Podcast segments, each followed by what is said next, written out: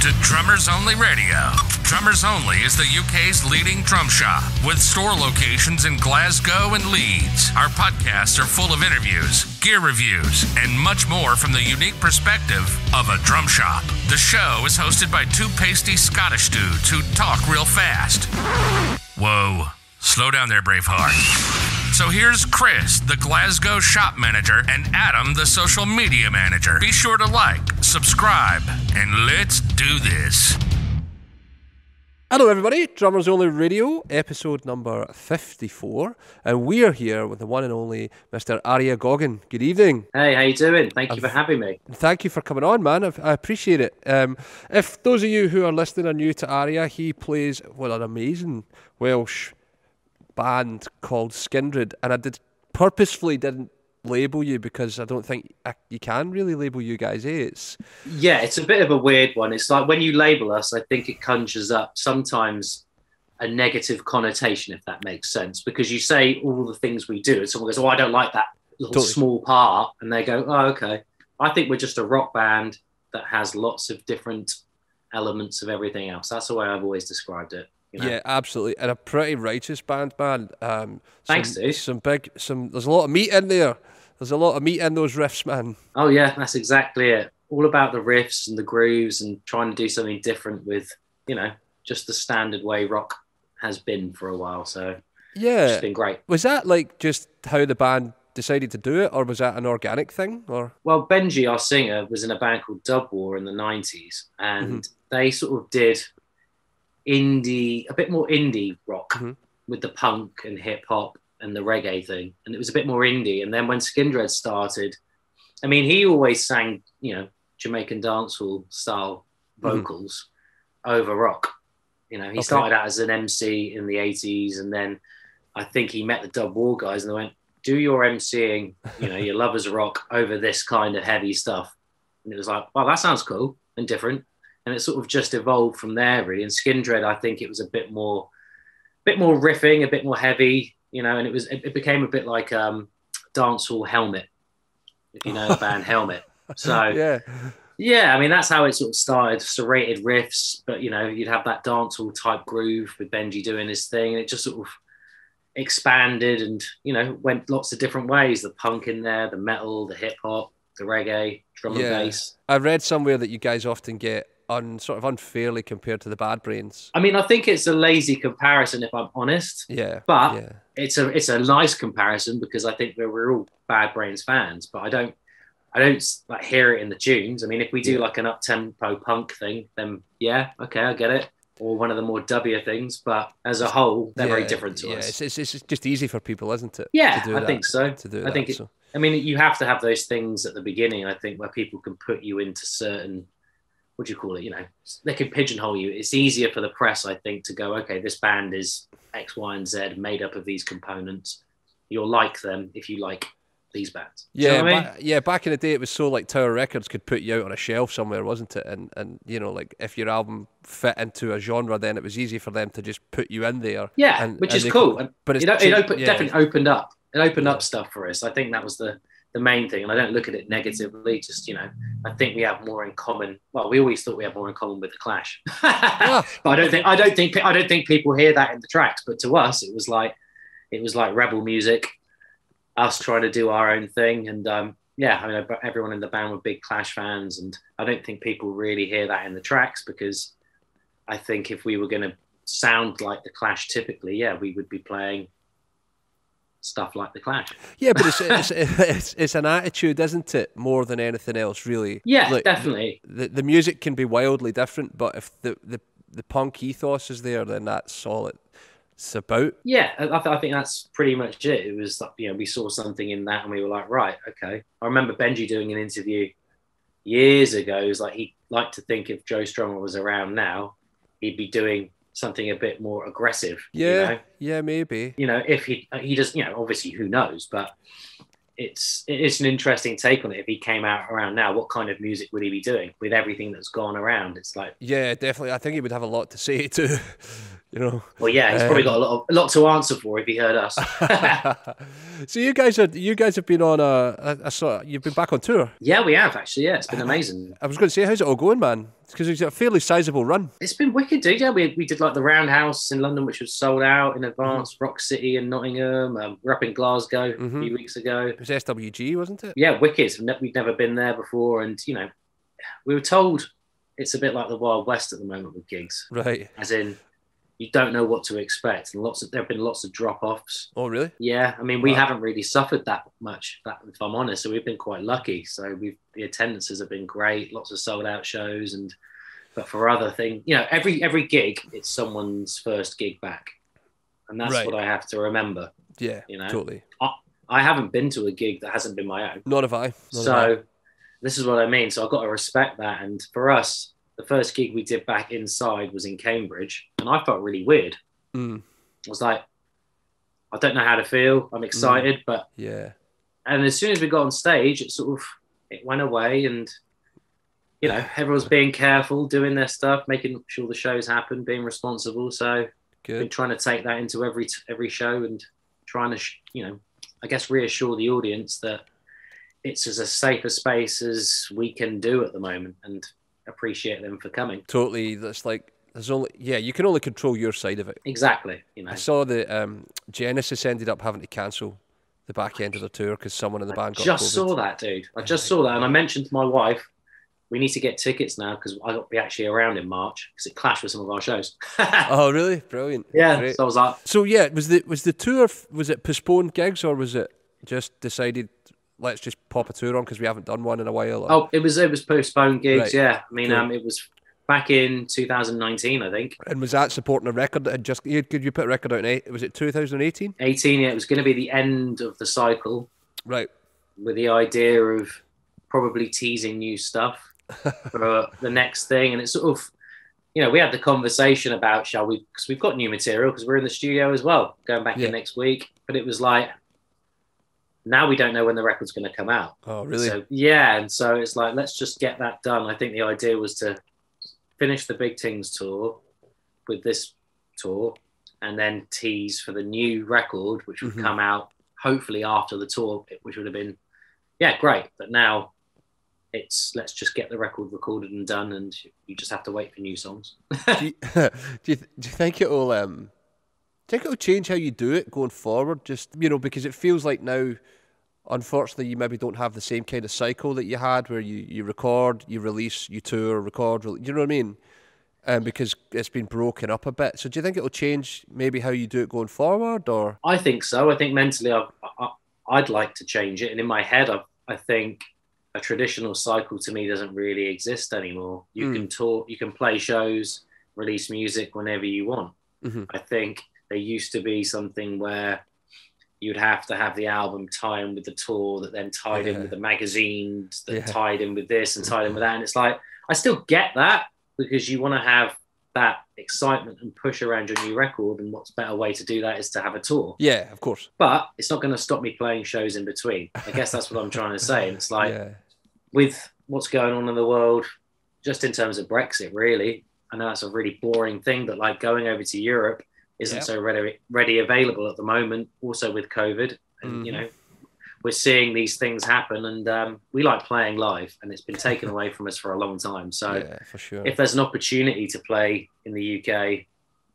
we're going to probably take it, Yeah. regardless of there being a cycle. I guess that's where I'm at. Yeah, it feels like the, the bands that are that are sort of um, creative with it and, and figure out these ways to do it are the bands that will keep going Mm. um, instead of being reliant on kind of how business used to be. It's like even from a a retail perspective, the way we operate has had to change sub- substantially. You know, because people are just not going to shop in the same way that they used to. Yeah, You know, because they maybe yeah, I don't bet, I bet. they don't want to come out the house or they don't need to come out the house or they're so used to sort of getting it online or you know what I mean all these little things I you do. know? I mean, it, it- it's never going to replace it, I don't think, because you have to. It's the same with live music as when they started doing the streams. It's like it's a cool way of doing something, mm-hmm. But it's not going to be the same as going to a drum shop and hitting a drum. nah no it's not You have to do that if you're serious about what you want to do.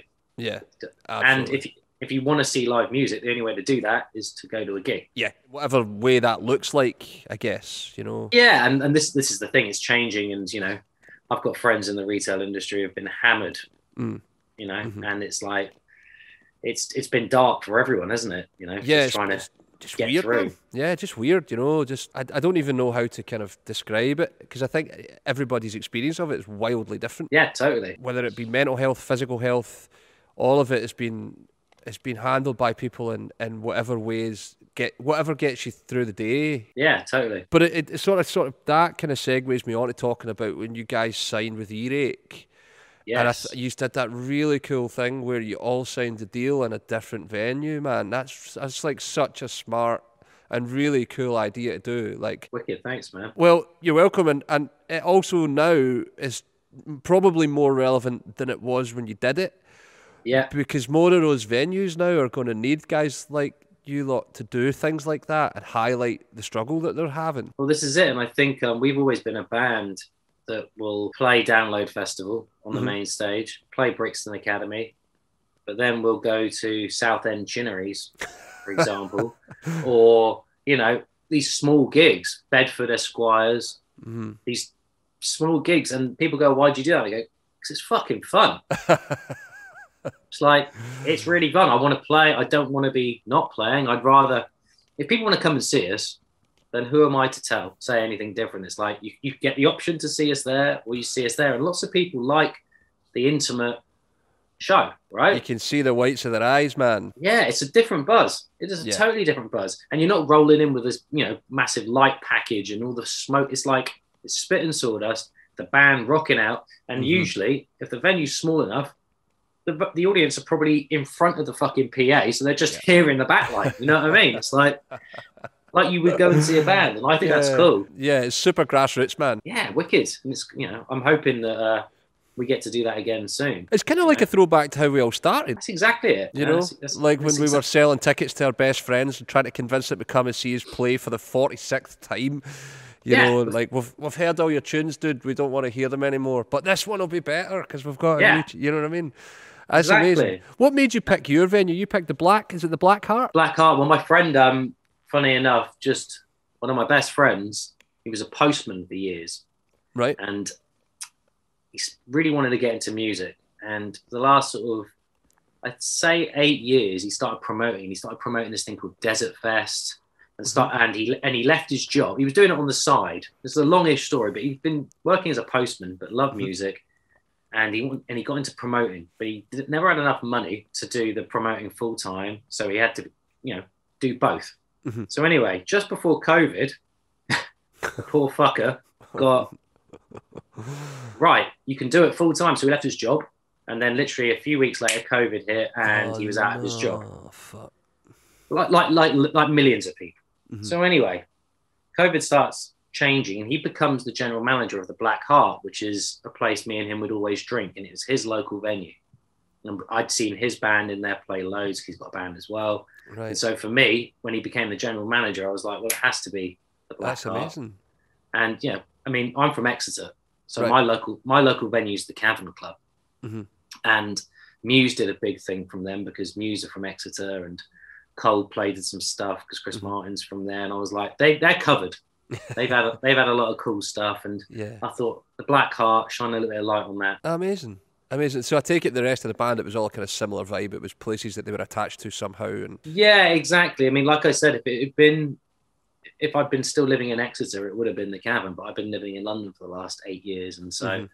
that's been my local hangout to go watch bands of that grassroots level. For Benji, did he pick? Did he pick Le Pub? yeah, he did. so. Yeah, that, yeah, Le that's rings a Pub. Yeah. And Le Pub was one of the first gigs we ever played as Skindred, so that was Oh, really right. cool. Wow, okay. Dan picked the Louisiana in Bristol, and Bristol. I mean, that's that was one for him. Um, Mikey chose the Green Door Store in um, Brighton, Right. and we actually went on my stag do and ended up ended up in the Green Door Store. So because I used to live there as well. But yeah, it was great. All the venues meant I think everyone had a story about each person's venue, if that makes sense. No, that's Cool. class, man. It's a really good idea. It's a really great touch, and I think more bands should consider things like that as a way to sort of highlight it because it's not like you're ramming it down people's throats, and it's not you're not asking for charity either. You well, know, this is the thing. I think um, when lockdown hit, all I saw from bands at our level were. I mean, it sounds bad because who am I to comment? But they were just asking for money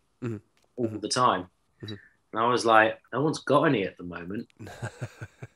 Yeah. I mean, I didn't. I you know we didn't have any. We, you know, we were like living hand to mouth, and it was like, I get it, but there's going to be a time when we're going to need the help from our fans, and that's going to be when we play live shows or when we do mm-hmm. whatever. So for me, it was like if we can give back out to people, then that's a good thing at this point. Yeah, I think so. I think if you, I think sometimes people forget that it's they've been supporting the band for twenty years. Let's just say, Yeah. and, now, and now you're asking them to dig in when they have nothing. It's a bit. It's hard. It, it delicate is the word because you know a lot of people, life didn't change. They just work from home.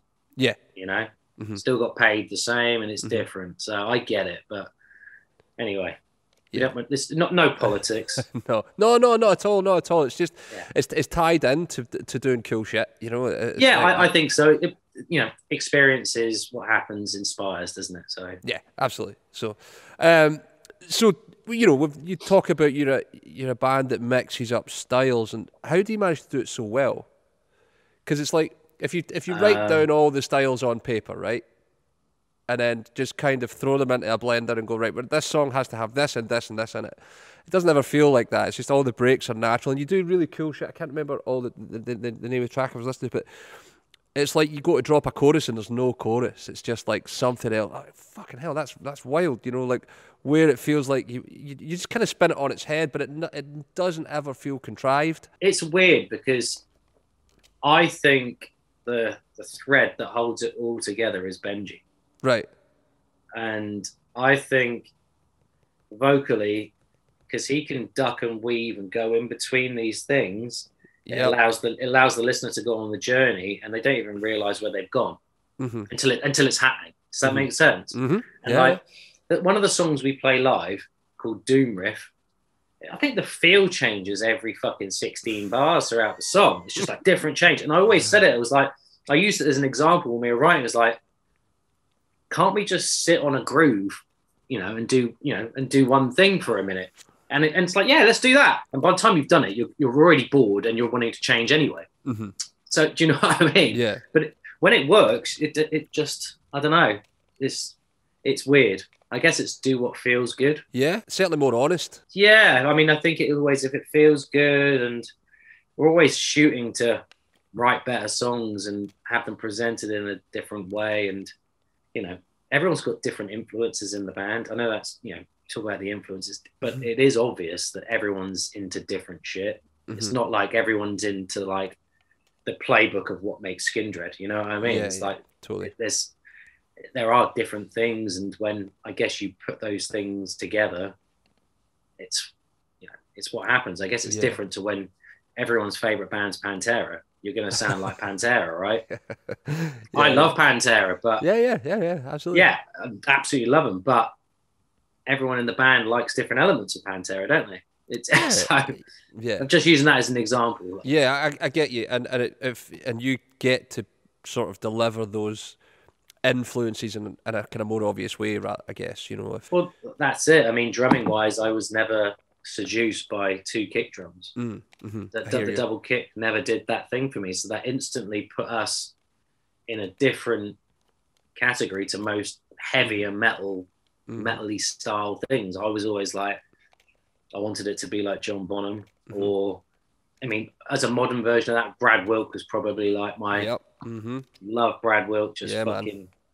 Big old grooves. Yeah, just nailing it. Yeah, and so you, you take that, and then if you have a Pantera style riff, instantly you've got something different anyway, right? Yeah, yeah, totally, totally. So So, what do you need to draw on as a player then? Because if it's if it's someone else's influence, not your influence, have you got to go away and kind of like check in with that? Nah, fuck Or- that. I'll just do what I want to do. nah, Brilliant. well, you, you obviously want to serve the song and serve the thing, but like if one of the guys came up and went, right, I've written this like Lamb of God type riff Mm. and I've programmed the drums and they were going, I'd be like, well, well that ain't going to happen because I can't do that. So Yeah. how do I make that riff idea sound cool in what we have? Yeah. That, that Yeah. hasn't happened, by the way, but No, no, no, no. I know, but like, yeah, totally. Yeah, so it's like if you had like um, on one of our early records, there was a really slayery type riff, and it's Okay. like I put like a hip hop big groove to it, and it sounded cool. Yeah. And so like it works like that, and Benji then would you know, go, okay, that sounds more like the Beastie Boys to me now than Slayer. Oh wow, okay, cool, right? So, I get you. Do you see what do you see what I'm trying Mhm. to say? And so Mhm. things evolve like that. I mean, I love you know cherry picking different things. Yeah, totally. So has it always been sort of collaborative then, where Um, it has until COVID. I mean, now it's Yeah, yeah, pretty I much everyone went away and did their own things, Mhm. you know, Mhm. and it was all heavily done, which is totally cool. It's a different way of doing it from than how we used to do it. Everyone would go away beforehand anyway, but we would always end up in a room and hash Mhm. the ideas out. Now it Mhm. was all hashed over the internet. do you like it? Not really, No. if I'm honest. No. Yeah, yeah, because. I because you know I like I play drums to play with people. Totally. Yeah, yeah. I mean I can sit there and program drums it's like I don't I don't get no joy out of that. Yeah, yeah. Totally. So when we get to the studio, I mean you know it's a drum podcast, right? Yeah, yeah, yeah. Yeah. so it's like we're all drummers and we want to be able to play it, you know. And getting in a room with people and getting sweaty is what I, what I personally like to do.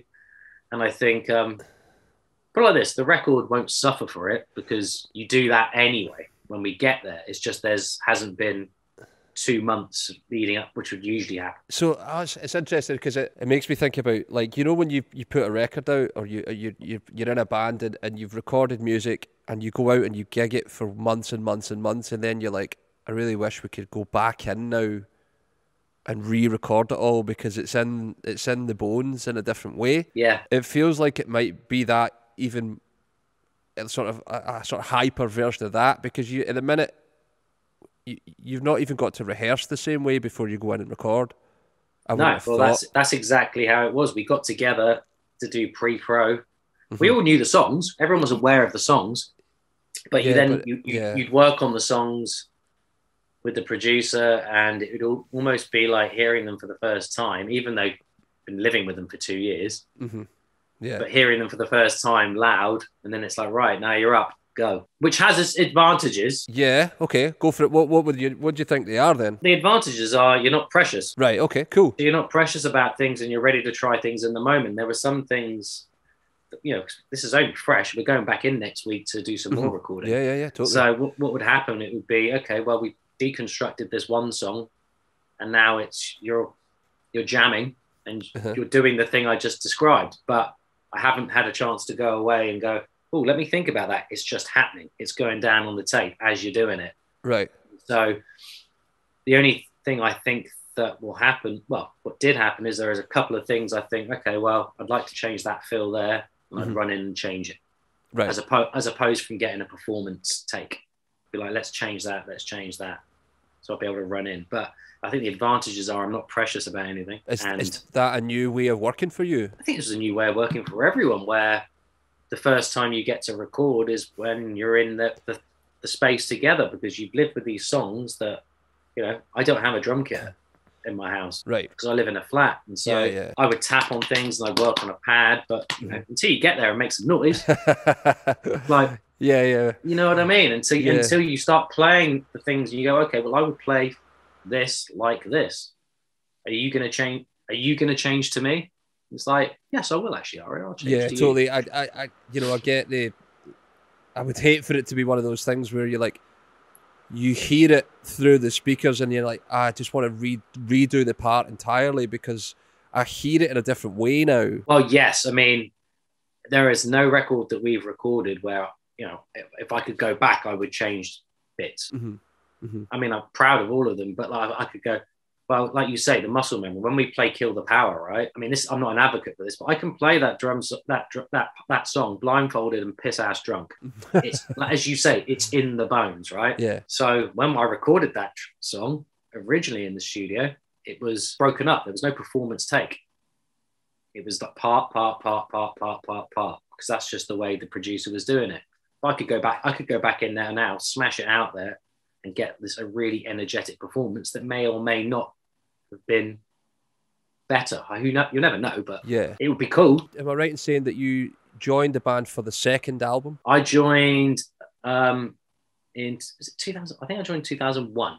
And so the new app, the, the record just came out. Babylon Yeah. came out, and then Yeah. I joined. It came out in like June or July, and I came. I joined in August or October. So, so it's, it's, the reason I, I asked is because Alanis Morissette did uh, a, a sort of re-recording of Jagged Little Pill, but she did an acoustic version of the whole album. So she took a band in at the studio, and I think if you listen to it, it's, it's kind of all live.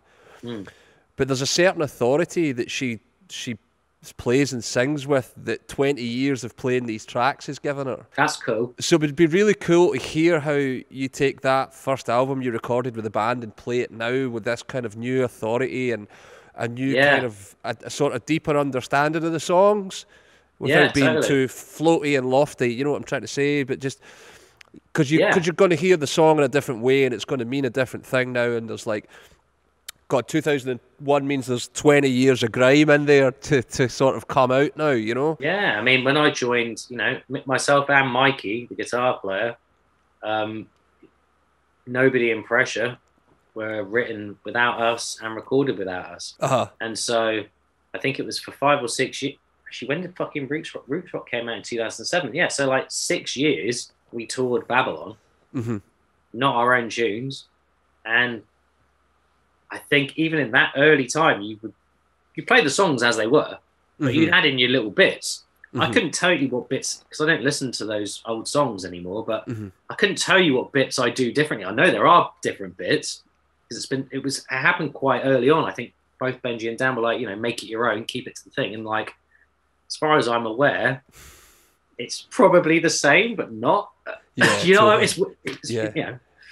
I mean, we're talking real small differences, but Yeah, but it's sometimes it's those small differences that just make it the experience for people live, or you know, and, and it's it's it's those things that you come to be attached to that are important. yeah, totally. You know, and it's like she. I, I I remember listening to one of the songs on the on the the Alanis thing. I'm just using this as a, a shitty example, but the, it starts with the piano, and when she brings the vocal in, she slows the piano player down without That's telling cool. him anything. just just by her entry with the yeah, vocal. just the way she sings the line just calms the whole thing down. That's and it's, cool. it's it's things like that. Like Mikey will start a riff, for example, and, and when you come in, you might have a, a, a totally different authority now because you've played it for so long yeah. that that just gives it that security. I know what you mean. I mean, it's, it's, it's an interesting concept, isn't it? Being able to go Espe- back and do stuff. Yeah, totally, and especially if you're working in a completely different way now as well. You know, it's like anything is anything is up for for grabs in it. Yeah, totally. I think um, I wouldn't have chosen to work in this way that we have, but it doesn't mean I wouldn't do it again. I mean, you No. judge your you judge your albums on, I guess, how how good a time you had and how successful they were. You know, it's like yeah, yeah. how many you know, units? yeah. I mean, it's different these days for units. You know what I mean? Yeah, But totally. I'm proud of the new stuff, and you know, I think it's sounding really, really fucking cool. It's, Good. You know, it's, it's still it's still being made. So Yeah, yeah. until it's So- done, So didn't Benji once joke that you guys have an album for every day of the week? yeah. So what happens now? Well, maybe you have to play Are we going to just make album for a fortnight, and we're just going to start two weeks worth of records? now? Yeah, I think so. I think we're going to have to. We're going to have to keep it there. An album for half term. Yeah. totally, You know, absolutely. Exactly. Lucky that we were able to do as many albums as we already have, man. Yeah, totally. And, and but again, it's it's create. It's, a, it's I think it's creative people will keep going. Yeah. You know, you just the landscape changes, so you change. I, I, you know, I think it's people say it's lucky, but those people are usually the, the hardest workers. I definitely think we have worked hard over over the years, not just over you know a short amount of time. And I think it balances when you know. I think with Skindred, it's such a team vibe when you can't have four people all fucking pushing to the front to have like you know people it has to be give and take and someone Yeah. when someone falls over you should be picking them up and letting the slack you know there are some times when Dan and Benji are pushing forward and me and Mike are a bit further back or Mm. vice versa or Benji you know it, it, it's not an always someone out front leading the charge. It's like I think I've come to realize that more over the last few years where it's like everyone's got their own personal shit going on and it's nice that you can pick the slack up for them if they're struggling you know Yeah. as a team and to push it and that's that's what i mean by working hard where you work hard to keep it together Got each other's back. yeah i think that's more important now than ever if i'm honest I'd, I'd agree, absolutely. Yeah, Yeah. I'd agree.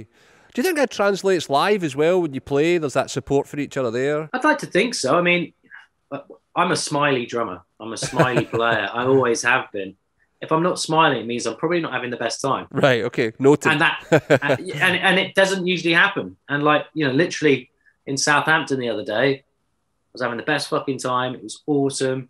And then my um my ears started playing up, my in ears. Uh, like suddenly the click and the track, everything started shifting to the right ear. And I was just like, uh, and it was just going back and forth. I was going, what? And at that point, you're going, I'm not good enough to Oh. keep going. Oh. I'm like, I'm like going to the my tech going, uh, uh, uh, yeah. you know, all those Yeah. faces trying to get him to fix it. And so that's the only time I get bummed out is when it's technical problems. Yeah, because all of a sudden you've got to think about things that, yeah, yeah. It's just you don't. You all all you want to think about is playing, right? Yeah, and having having the best time. Yeah, playing, totally. connecting with the best time. And when that's sort of taken away from you, that's the only bit that ever bums me out. Yeah, totally. I get it. I get it, man. no. Yeah. every- I think that's the same for everyone. Yeah, I think so. I think so. As you know, I, when I was at college studying, a lot of people would talk about technique and things because the last thing they want to be thinking about when they're on the stage is what their hands are doing. Like, have you ever have you ever had pain? Yes. It's horrible, right? It's like Yeah. all of us. It's just you know, I had one night where like that wouldn't pinch. My, my Oh. thumb, my thumb and my forefinger seized on me, and I actually couldn't pinch the stick. It was terrifying. And your mind, that that is your worst enemy at that point. Mhm. And this is the thing. It's like I sometimes when I'm playing, right, playing like a more complicated piece, and been doing it for years. It's all muscle memory. Mhm. I'll This is how fucked up sometimes I can get when I'm playing. I'll go, "Oh, isn't life weird? I'm doing this thing. This thing's this thing's really weird, isn't it?" And I'm breathe, and I'm and I go to myself in my head. I'm breathing, and I'm and I'm being able to think about this thing. God, it's so weird, isn't it? And by the time that thought's entered your head, you fucked up. Yep, absolutely, man. Totally. And that it's the same for anyone, Yeah. anyone. And it's like I like it when it's just it's in there. I like you know, like you say, in the bones. I'm going to quote that. It's nice in the hands and the bones, and you're feeling it, and you can be. I always judge it if I can piss around with the crew on the side, and st- and not drop a beat, and it's feeling good. Then I'm having the best gig. And It just feels feels good there. If I'm having to like head down, it's like when you play a new song for the first time. Yeah. Don't fuck up. Don't fuck up. yeah, man. Yeah, You know? totally, totally. Right. So, what what can we expect from the new record? Like, what drumically, sonically? Have you changed anything? Are you do? Are you using different drum? You're a Tama guy, right? So, are I you am a using, Tama guy. Um, are you using Tama? Are you using different drums? I'm using um, in the studio. I had two kits, so I had um, my Tama Star Walnut, Oh As the main live Mhm. kit, which is basically my. Li- I had my live setup, right? which was Tama, um, and I had what snare was I using? Oh, always go back to it. Every record's got it. It's the Charlie Benante snare. Oh wow, okay, yeah, that'll take your head off. It's never my intention to use it. I watched a video and you changed out. You, you you stopped using it, didn't you? You were using an aluminium, Yeah, I stopped using it live, and I haven't used it live for years now. right? But in the studio, I got there and I was using the Starphonic. And as soon as I, I was playing the stuff, I went, oh, that sounds great. And you got anything else? Just on the main kit, put the Charlie up. Yeah, that one. Wow. And I was like, I've got like a um, a Ludwig 400, Mhm. like a 1963. Standard Uh, yeah, fucking brilliant. I've got a 402, Bonham. fucking brilliant. Yeah. Nah, nah, that, that, that. Really? Wow. And I- okay. I, had an SLP. I had the. I mean, I had quite a few Tama snares, and it was just the Charlie straight away. So I had that with the Zildjian cymbals I used live, which were like a K22 dark ride, Mhm. 15 inch light hats, and then I've got like a 18, 19K like thins, medium thins. Mhm. And up on the up on the top there, I have a. I was going between an A medium thin crash and then a K sweet 20. Oh, cool. Yeah, the sweets are amazing, eh? Really nice. Yeah, I was going between those Right. when we recorded, and then I had the like I've got a K 21 crash ride, Mm-hmm. Is lush. So I had two rides, and then a China, and then on the second kit, I've got like a 1971 Ludwig, Oh, wow. and I use that for all the hip hop, reggae, drum and bass Oh. stuff. And that's where I put the 400 on, and that sounded immense. That's cool. Yeah, and so I had I had like a 13 inch rack, 22 by 14 kick, 16 by 16, and an 18 by 16. Oh, shit. That's a big Um, boy kit. Yeah, I didn't even bother with the 18. It was just like, but um, and I used the K um special cut, uh, uh, custom dries Mm-hmm. Yep. with a big old ride, and yeah, just that was a completely different sound. So, how are you going to do that live then? Have you thought about? Are you going to have to take those samples out, and when it comes to those sections of the songs, you're going to have that authentic sound, or are you just going to play it with one kit? Just one kit. Not care. Yeah, Fuck one it, kit. Yeah. It's in the it's in the moment, isn't it? Totally, totally. But you know, I, I don't know. Like so many guys have their process is so different, you know, and it's it's all it's always intriguing. I would play it all on depending on the track, right? I would play it all on one on one kit. If there was Mhm. like, I mean, a lot of the things I played on the small kit we chopped up and sampled, so we're using all Oh, our own wow. samples, and so it becomes part of a backing track. So those things I may probably they, they- may just end up being part of the backing track. Right. But, Okay. but for actual like, one of the songs is a more drum and bass type song. You know that sound will be on the record, but I'll play it on the big boy kit. Mhm. I, I think things like that. Or, yeah, if there's like a hip hoppy groove, I'll still play it on the big guy. Right. Cool. Oh, the I- one one one thing I have got, yeah, sorry, I just forgot. And I, I knew they'd fucking, I knew they'd make an appearance. I got these two. I got them on eBay at the beginning of lockdown. These two um Tama concert toms from the seventies. Oh yes. Yeah, Yes. always like like a six and an eight. Fuck yeah. And so I put them on the little kit, and so the reggae stuff Uh sounds yeah. wicked. Yeah, Absolutely. So is that going to be in the rig now? That's kind of home and and the and the touring rig. It depends how the songs go and what we play, but I'd like them to be because they were so much fun. And one song we did, I mean, they all took the piss out of me because they were like, right, it was like there was like a breakbeat type groove for the whole thing, and like the producer loved it when I hit the, when I hit the toms, and he went, right, let's just do a take of you filling over the entire song. Yes. Yeah, just just on them and the toms, no snare, just. So I did all these fill these fills, thinking they never keep this stuff. The engineer and the producer went away and they sort of put it together. And I'm like just going, oh my god, it sounds like Club Tropicana, which or, or like Duran Duran Rio. Yeah, I'm going, I'm like, how are they going to go for this? And the other guys are going, what have you done? But it's cool. That's amazing, man. Brilliant. You got to keep them now. Yeah, It's they've just- got to it- be there. It's, it's just totally got to be a thing, man. And you know, and over the course of the next five years, you'll just see them growing, and they'll just become like a second bank of toms. Yeah, like world music kit, as my guitar player always says. You know, Brilliant. you're going more WOMAD by the day. That's the, I, hey, I'm here for it. I am me here for it, man. Absolutely here for it. Because it's just it's sound in it. It's let's let's do c- cool hip shit. Oh, you'll like this then. So when I'm doing the um, speaking of Bonham stuff, there's Uh-huh. one part where I wanted that kind of big roomy sound, and he, it sounded incredible. The engineer gave it to me in my ears as I was playing, Oh yes. which I've never had before. Right. It's always been, you know, you, you're hearing your dry drums, you go back into the control room, and it's like, look what I've done. He was giving me all the effects as he was processing them, Fuck and I was just like, oh my god, this is the coolest thing ever. And he did, and he did the same with the concert toms. I think that's Brilliant, man. and it was just like, oh my god, this sounds amazing. As you're playing, you don't have to wait to go back in. So I was like, that's cool. Because it'll totally make you change the way you play it too. Because you'll just cut all the shit out. Yeah, because you're playing with delays as well, which is something Yeah. I've never done. Oh know? yeah, yeah. So how's that? So that'll be clicked too, right? yeah. I, so I had the click, and so obviously he um, got the delays in time with the click. Yeah, but we it must have still been mental. Yeah, it was mental. It's cool though. Yeah, amazing. Oh man, Yeah. yeah. I love that stuff. I love it because it, it it just yeah, like I said, it just changes how you think and how you feel about what you're doing. It made me go to the the bell of the ride hmm just for a single hit. Just, just out of nowhere, I just went like this and went ding and went, it went, and went Ah, Brilliant. Yeah. That you're, that's now going to get kept in. has to be Uh, kept in. Absolutely. Like that'll be one of the things you end up becoming really precious about. Like I know, right? No, guys. And then you'll be phoning Ian at Zildjian, like, give me a Zill bill.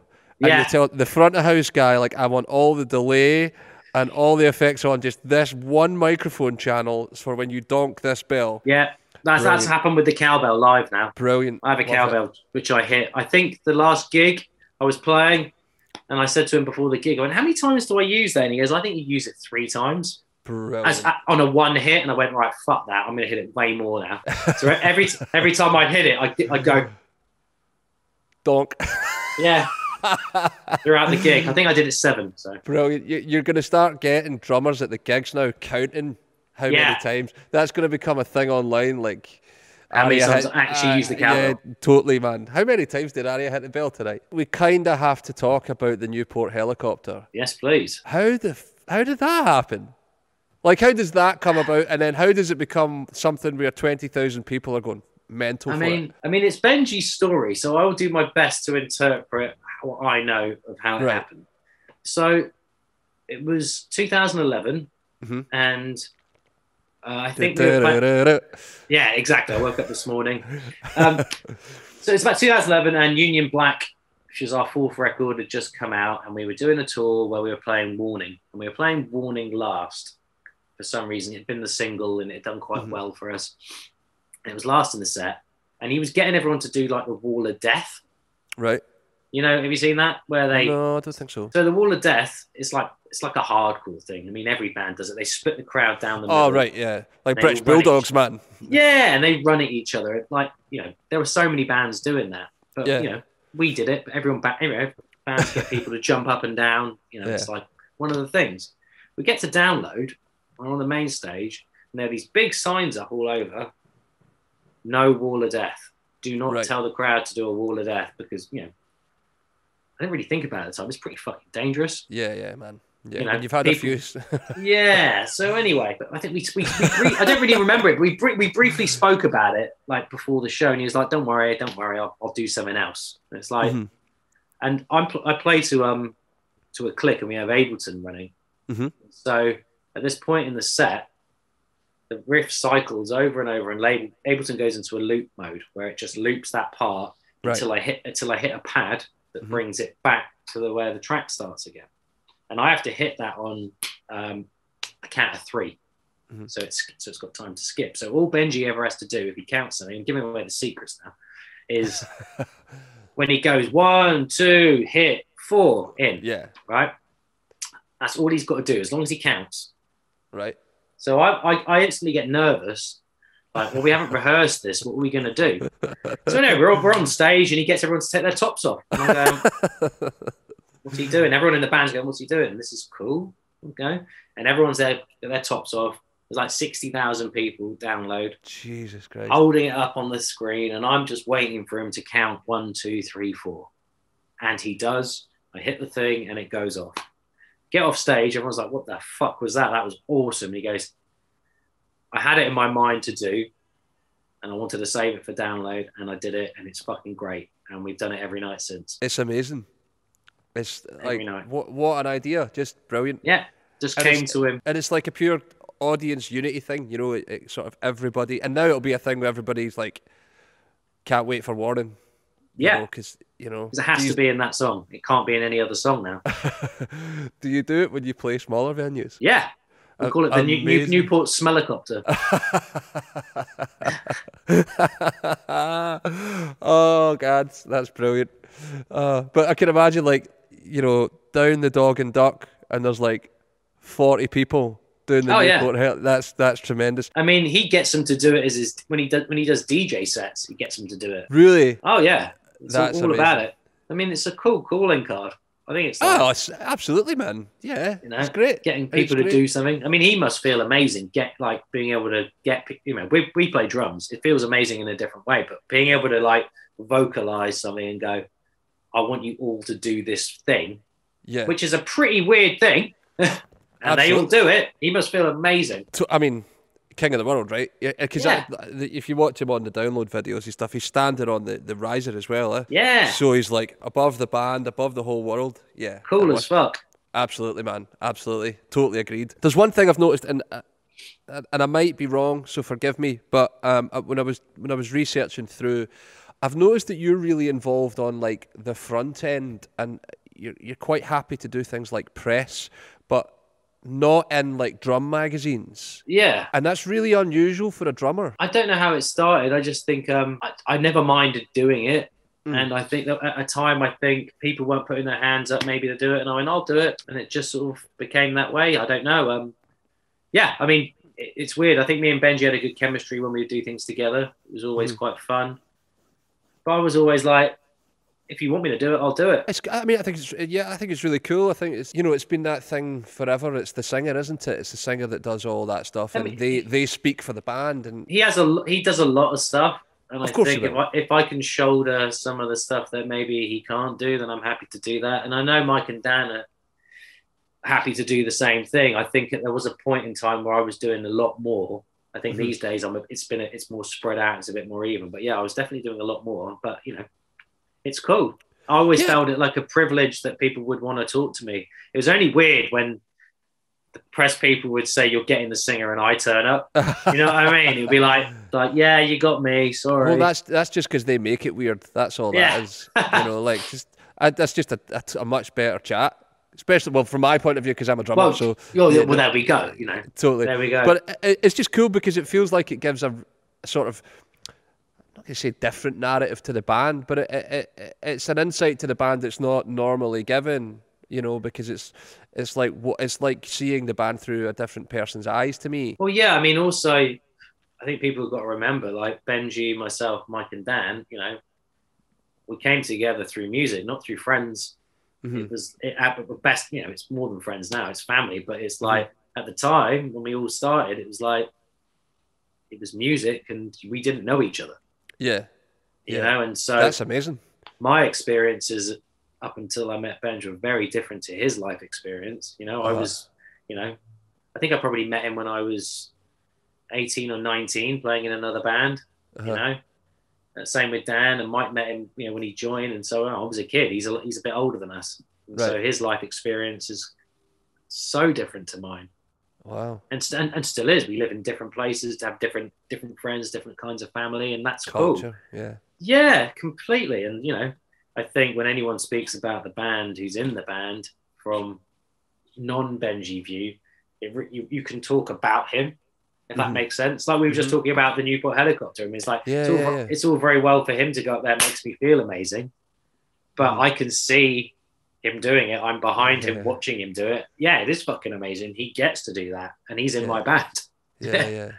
You know, I so just think I just think it's really cool, man. It's like you know, Melody Maker phone up Coldplay and Will Champion goes and does the interview. You know, it's like yeah, he's he's he's up there, isn't he? Like that. I, I think so. Yeah, I just think it's Yeah. brilliant. I- I think it. You know, drummers are so often quite shy when it comes to all that stuff. You know, we can talk about fucking pedal springs and bearing edges and, and, and drum head thicknesses, but like actually talking about the song content and stuff, I- think that's really hip and, and, and sort of maybe decisions that the band have made about doing things like signing a, a record contract in a different venue and I think that's really cool, man. You know, it's it's it's a totally wildly different perspective than you would I think normally get. everyone everyone has different skills they do outside of the band, Mm. you know, and, which they bring into the band, you know. Mhm. And I guess just from my perspective, maybe that's part of something I can bring that's not necessarily being the drums. Yeah, yeah. You know, totally. where you know where Dan has got his production head, he writes a lot of music for other people, and he can produce, and he brings that to the band. You know, Mhm. Yeah, yeah. you know, yeah, not to not to pigeonhole everyone, but you know, everyone has these different skills, and I mean, maybe that is a different thing that I can bring, which is cool. If I can, then great. Yeah, I think I think bands are like that, man. I think every every successful band, um, different people will have different strengths and play to different strengths, and, and it might come out organically. Like you might end up one guy becomes the kind of unofficial MD, Yeah. and you kind of all slightly defer to him or her in that in the in a rehearsal, for example, when they, they might have a sort of a, a, a sort of bigger picture head on them where they can see it from a different point of view, or they or they can maybe see the song in a, the context of the production, where you might be thinking about just the drum part or something, you know. Yeah, I, I mean, from my end, I've always thought that it's helpful to remain emotionally detached. Mhm. Does that make Does that make sense? Uh, perfect sense? I yeah. so you does. can be objective to something that you didn't necessarily create. Mhm. Because I respect the guys when they bring stuff in that they're putting their heart and soul into these things, and it's got to be difficult when someone, no, not not not me, but Mhm. someone in the band isn't vibing on it, you know. Yeah. And it's easier for me to be critical of something because I didn't bring it. I'm not being critical to be negative. It's about being able to see, oh, okay, well, what is the bigger picture? But then everyone's able to do that in their own ways. You know, Benj gets to do that, Dan gets to, Mike gets to, I get to do that. but I think being able to be detached a little bit does help. And it, it must help with not being precious as well, like you were talking about earlier. Yeah, totally. But yeah, it must that, that emotional detachment thing. I think is what helps people be successful in anything that they do, because it lets you be critical of yourself as well. Yes, I think so. You know, so you can go, well, actually, you're right. My part isn't great, or Yeah. You know, I'm, you know, I'm maybe not bringing it today. I'll, I'll, you know, sorry guys, I'll, I'll, I'll pull it out. You know what I mean? Like you can just. I do. I mean, one thing I've learned of the recent times doing the recording, especially, everyone's got something to say about the drums. hmm They've and they've always had something to say about the drums Mhm. from day one. Everyone, it's and I worked out why. okay, So there are two. There are two reasons I think. Obviously, everyone cares Uh-huh. because you do care.